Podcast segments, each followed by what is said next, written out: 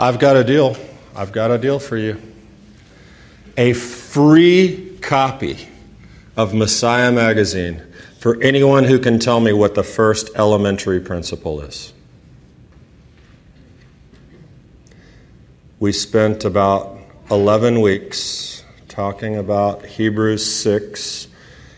These let us move past, right, the elementary principles. Anyone remember the first one? It's kind of a big thing. Okay, I like Messiah Magazine. By the way, everyone can get a free copy of Messiah Magazine. First Fruits of Zion has revamped Messiah from top to bottom, and subscriptions are available uh, free to share with anybody. Your churches, wherever you are, you can go online to First Fruits and do that. So I'll still give someone this, even though you disappointed me so incredibly badly. Repentance from dead works. Number one, where the whole journey starts repentance from dead works. And now, based on this response, I can understand why Paul said, let's move past the, the basics. Right? Repentance from dead works. What's it mean? It means stop pursuing holiness through obedience to Torah. No, that's not what it means. Repentance from dead works means stop sinning. Stop doing things that make you dead. Second one, anyone? Thank you, Kelly.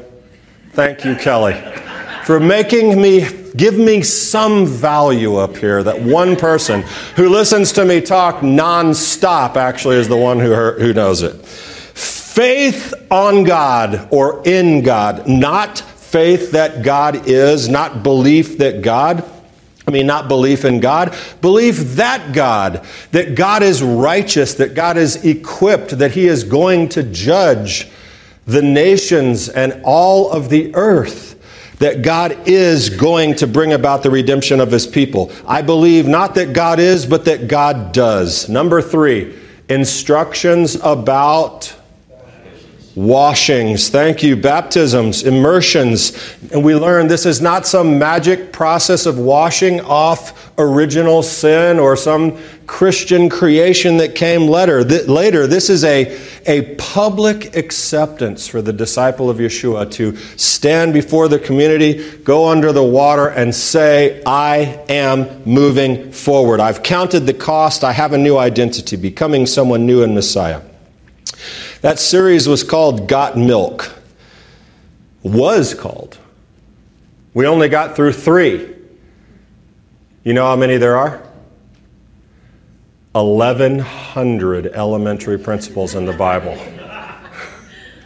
We're going to be talking about them till I retire. There are six in the book of Hebrews, and I meant to come back to them after we did the Jewish Jesus, but the Spirit led me elsewhere. You get it? There's message about the Spirit. Okay, cool. I'm getting, we're making progress. You're remembering more things. Anyone know the fourth elementary principle? What was it? You got it. That's it. Number four, laying on of hands. We're back in got milk. Why? Because you're supposed to know these things. These are basics. We got to move on to the weightier meat matters, not milk. But I'm going to give you three milk lessons. It gets much more complicated from here resurrection of the dead, eternal judgment. So relax and enjoy today because it's pretty easy today. All right? The laying on of hands. Why did I go with the Spirit study first? Well, because it is this principle, the laying on of hands, that got me thinking about Holy Spirit and Pentecostalism and all these other types of things. Why? How much more Pentecostal does it get than the idea of, come over here, brother, let me lay hands upon you? Right? It's like, it's a, if you want to be healed, somebody's got to lay hands on you. And there's a connotation that is often associated with this idea of laying on hands. It is healing. And there are reasons for that. Anyone know why the idea of laying on hands is associated with healing? because it's all over the Bible that people lay hands on people and they get healed. Especially Yeshua, Mark 16, the end of Mark 16. These signs will accompany those who believed in my name. They will cast out demons. They will speak with new tongues. They'll pick up serpents. They'll drink any deadly poison. It will not harm them. They will lay hands on the sick and they will recover. Now, did you hear all the things I just said you could do? That's Mark, the book of Mark, right? Starting in chapter 9, uh, verse 9 of 16. It's an important side note here. It says here that we can speak with new tongues, pick up servants, drink any deadly poison, it will not harm them. Okay, and it also says they'll lay hands on the sick and they will recover. I need to let you know something. That end of Mark is not in any of the original manuscripts of the Bible. Mark ends in 8, verse 8. That's 9 through 16. Why do I tell you that? Well, it's not that it couldn't be inspired or that it's not true, but somebody put it in there later. Now, if I am going to pick up a rattlesnake or drink deadly poison, I want to know those words came from Yeshua. That's a side note. Don't go out in the woods hunt for rattlesnakes and try to pick them up, okay? Side note. The point is, in Matthew 16, Yeshua uh, talks about, or this person, somewhere from some tradition talks about the laying on of hands. But I mean, actually, we know Paul did it. The father of Publius lay sick of a fever and a bloody flux. Oh man, I don't ever want a bloody flux. To whom Paul entered in and prayed and laid his hands on him and he healed him. That's real. Yeshua, Luke 4, when the sun was setting, all that they had who were sick with diverse diseases brought them unto him and he laid his hands on every one of them and healed them. So, why is there a connotation with the laying on of hands and healing? Because it happens all in the Bible. But there's a strange consideration. After the first three elementary principles that we've just had, which are basic, monumentally important things for a disciple repent, believe on God, be immersed. Now get out there and heal them. That's a weird next point, isn't it? It doesn't really exactly flow with what you might be thinking you would, you would tell a disciple. And why would, why would the author put that in there like that? Repent, have faith, be immersed, and go heal them. He didn't, because that's not what he's talking about. And that's not what it means. The laying on of hands as an elementary principle is not talking specifically here about healing. Now, I am not obsessed with Pentecostal theology or Pentecostalism or Azusa Street or anything. But there is, without a doubt, a strong sense of that idea within Pentecostalism. And we talked about how incredibly influential Pentecostalism has been over the last 115 years. So when people hear this, this is often where their mind goes laying on of hands, healing but there's so much more. You see, the laying of hands, as I'm going to I'm to suggest, and I know this is going to be way out of the box for me and outrageous, but I'm going to suggest that the laying on of hands may have a richer, deeper, more ancient origin than Pentecostal prayers for healing. It might even be Jewish in its origin. I know.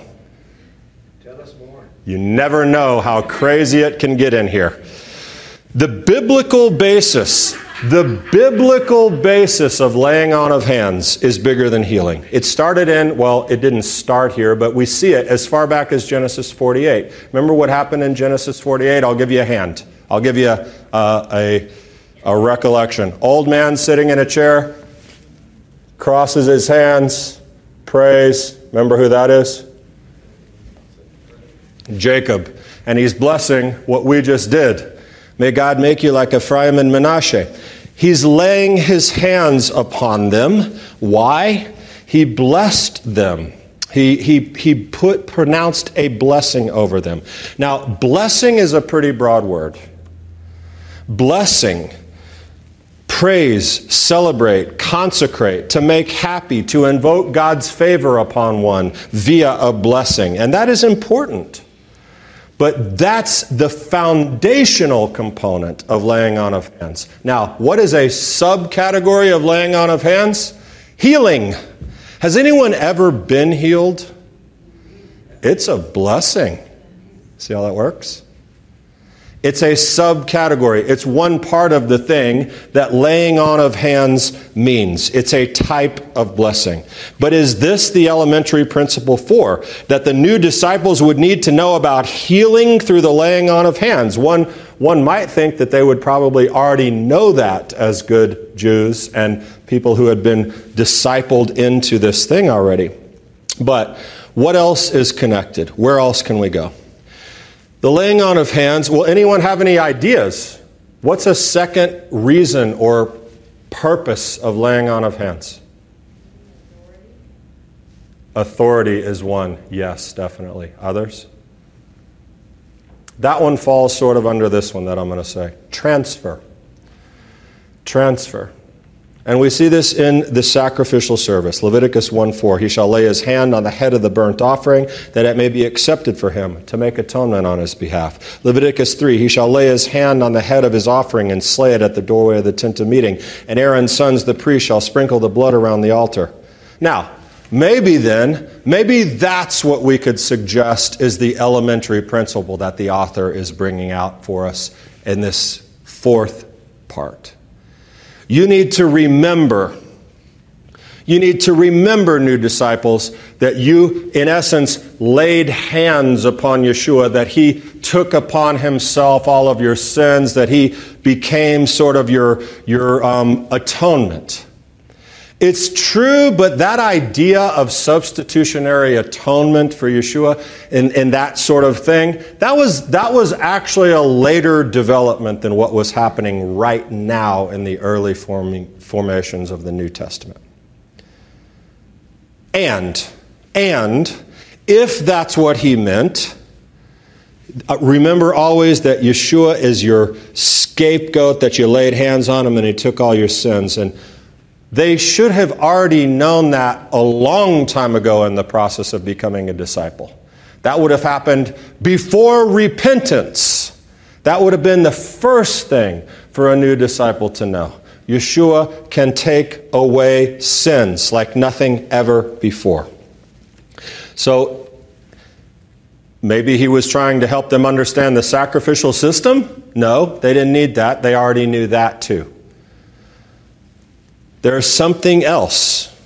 And the laying on of hands is indeed a transfer. It is a transfer of authority, it's a transfer of blessing, but it can be the transfer in the sense of something bad, like we just described, sin's atonement, but it can also be the transfer of something tov, good, something good. We looked at blessing, but I'm talking deeper than that. It can represent a transfer of authority, of appointment, of identity. And here's an example. The Levites, again, represented Israel, yes? That was the, that was the arrangement. It's this week's Torah portion, actually. Bahalotcha, number eight, Numbers eight. Present the Levites before the Lord, and the sons of Israel shall lay their hands on the Levites. Why? A transfer of identity. The Levites now could stand in their stead. Why? Because Israel, the sons, in essence, anointed them to do that. By how? How? How did they do that? They laid their hands upon the Levites. Very literal type of thing. Now, is that sacrifice? Is that the sacrificial system? Well, sort of, because the Levites stood in and offered sacrifices. But it's not that. It is primarily about this idea you represent me. I am giving you authority to represent me by laying my hands upon you. Now, that is getting us a little bit closer to elementary principle for the laying on of hands.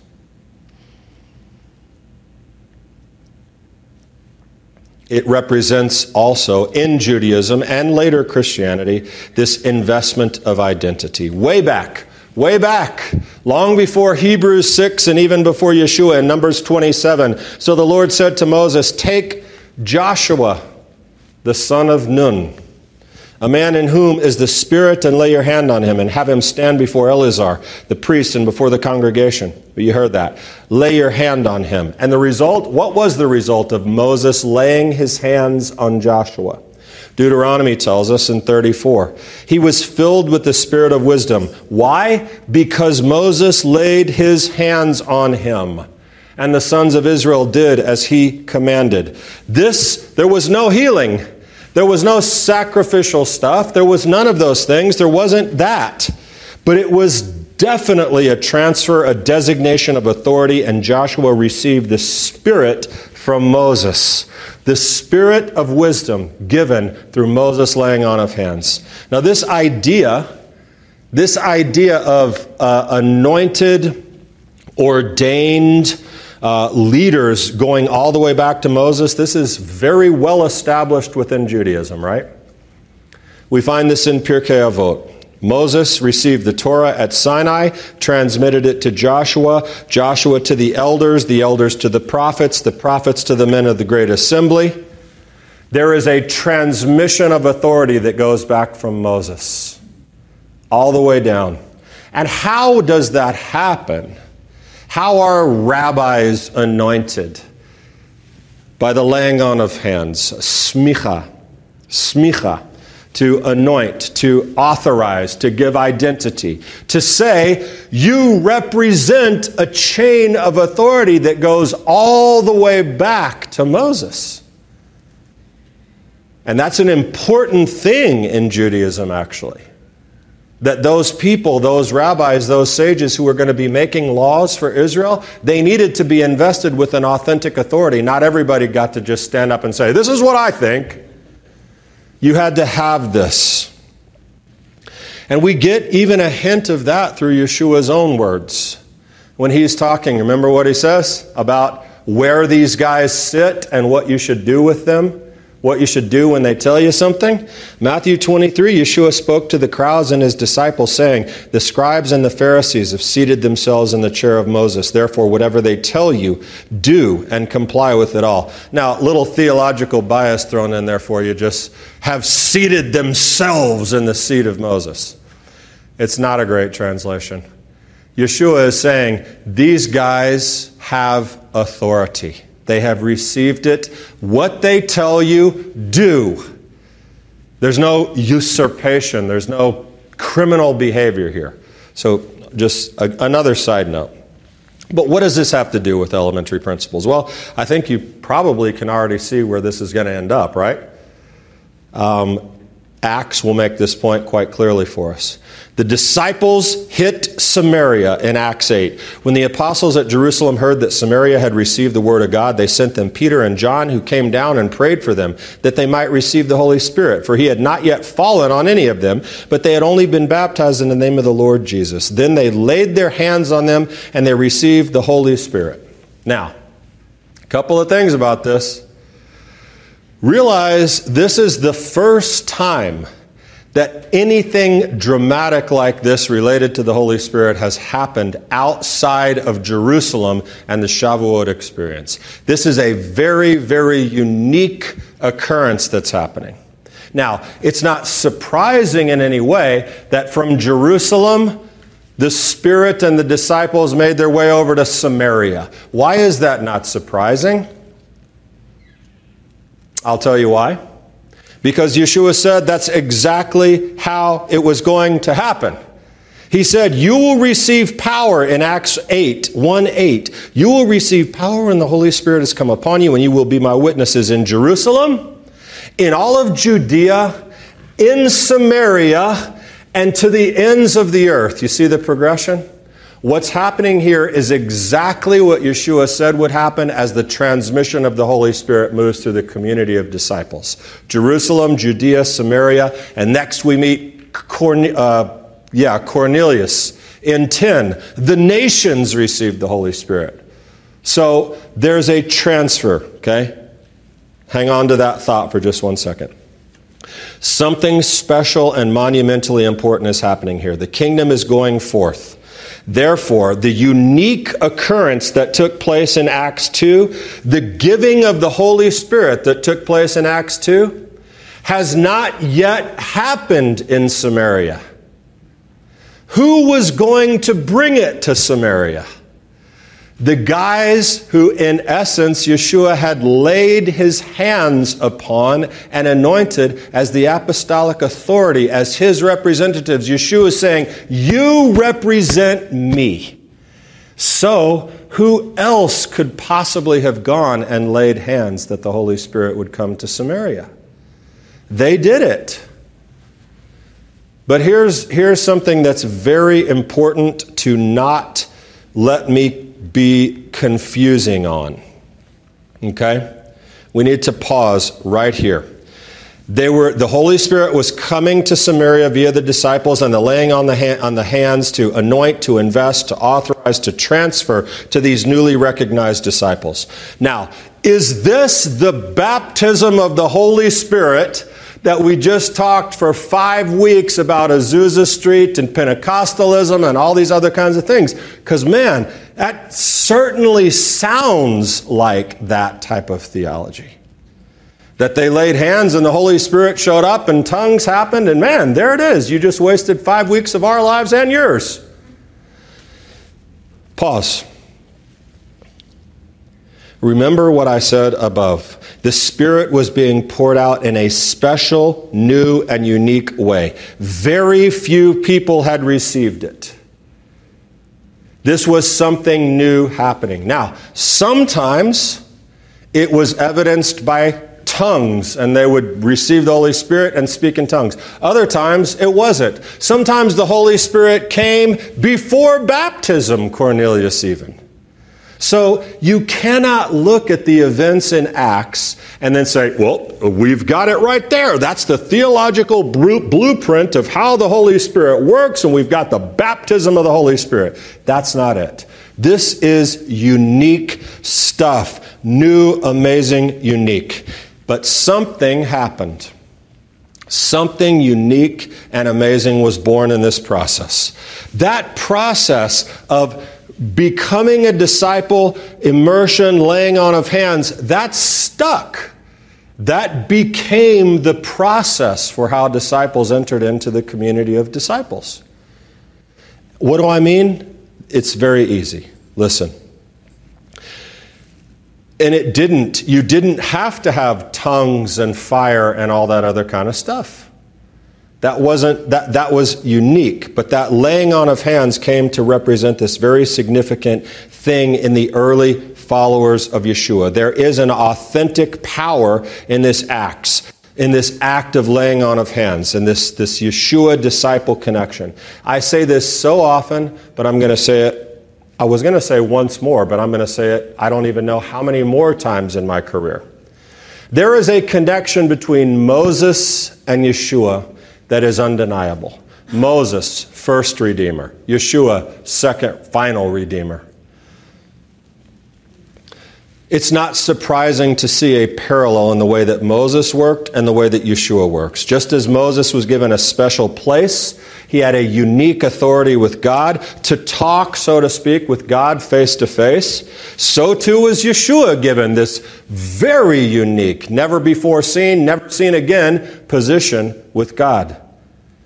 Just as Moses was filled with the Ruach HaKodesh and was uh, uh, appointed the leader over the people, so too Yeshua was filled immeasurably with the Ruach HaKodesh.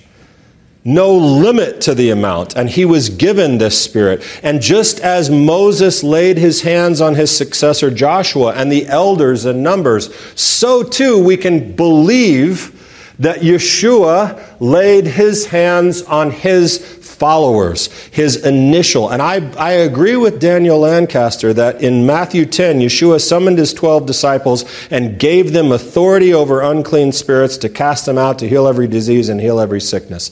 I believe that that given, gave them authority meant that Yeshua sat with his disciples, laid his physical and actual hands upon them, and says, I am anointing you to do something amazing. This is before the Holy Spirit, actually. This is Matthew. So, just as the transmission went from Moses to Joshua to the prophets to the elders to the prophets, so too Yeshua's disciples transmitted through this laying on of hands the power that Yeshua had given them. Their identity received from Yeshua passed down through the act of laying on of hands. Yeshua anointed and ordained, authorized them for their work. Then the Spirit filled them with power to do it after his death. But like the precedent in Torah, it started with them. It started with them because they were the appointed reps. So the importance of, therefore, laying on of hands follows what should not be surprising a Jewish Torah based model of the transmission of authority. And we will wrap this up right here. We will see, we can see actually, that this is the probable reason why it was important, elementary, if you will, that all disciples understood what it meant when someone laid their hands upon you. When you entered covenant, so to speak, when you, when you, when you re- repented from dead works, when you put your faith on God when you were immersed, when you were baptized, and then when you came up, what happened? The community or the person that had walked through the baptism process with you or whatever laid their hands on you. The Spirit as a seal, and we know that that's something that the Spirit is. It's a seal for a later date. It was a, a supernatural natural event that became part of the ritual process of making disciples in the, in the ecclesia. We see that in in Hebrews, we see that in other Christian writings. Justin Martyr, we see it in the apostolic constitutions. There's a lot of places where we have this precedent. The person had come from death to life, they had been redeemed and restored, they were transferred and sealed by the community as a new creation, and then given authority in the name of Yeshua, wielders of the unique power which the Holy Spirit granted. So, that transmission, I will suggest, is what the author is trying to tell you about elementary principles. It's a by the power vested in me, so to speak. I have received the power of Yeshua. Now I'm giving it to you like this. That is their new identity. And I just told you. We see, I'm, I'm, not making this up. I'm saying that's my interpretation, but I'm not making it up. It's not something that just showed up out of the thin air and I thought, ooh, let me talk about that. There is this process where we see that what happened in the early community, even to the Christian community, after all the Judaism was out of it, they were doing this process of educating them taking them through the mikvah, and then having a celebration and an investment of authority. So, like most things, though, that got a little bit weird because then you started laying on hands for exorcisms and doing all kinds of different things that the, the Catholic Church sort of created some new things out of Judaism. They do that a lot. But it started with Judaism and the Torah. And that's something that the author needs you to know. And here's the point what does that have to do with us? We don't do anything like that anymore. We show up, get in the baptism, and we're all good to go. We're going to heaven. Well, maybe we should. Maybe that's why it's milk. Maybe that's why it's a basic thing that everyone should know. I've already talked about that process of how cheap and easy we make it to just say, all right, you're in. Don't have to worry about anything. No Torah. You don't need to know anything about God or anything about the decision. All you need to know is that you made a decision and you're going to heaven. That is nothing like what the biblical process of making disciples was like. And so, yeah, we don't do that anymore. But maybe we should.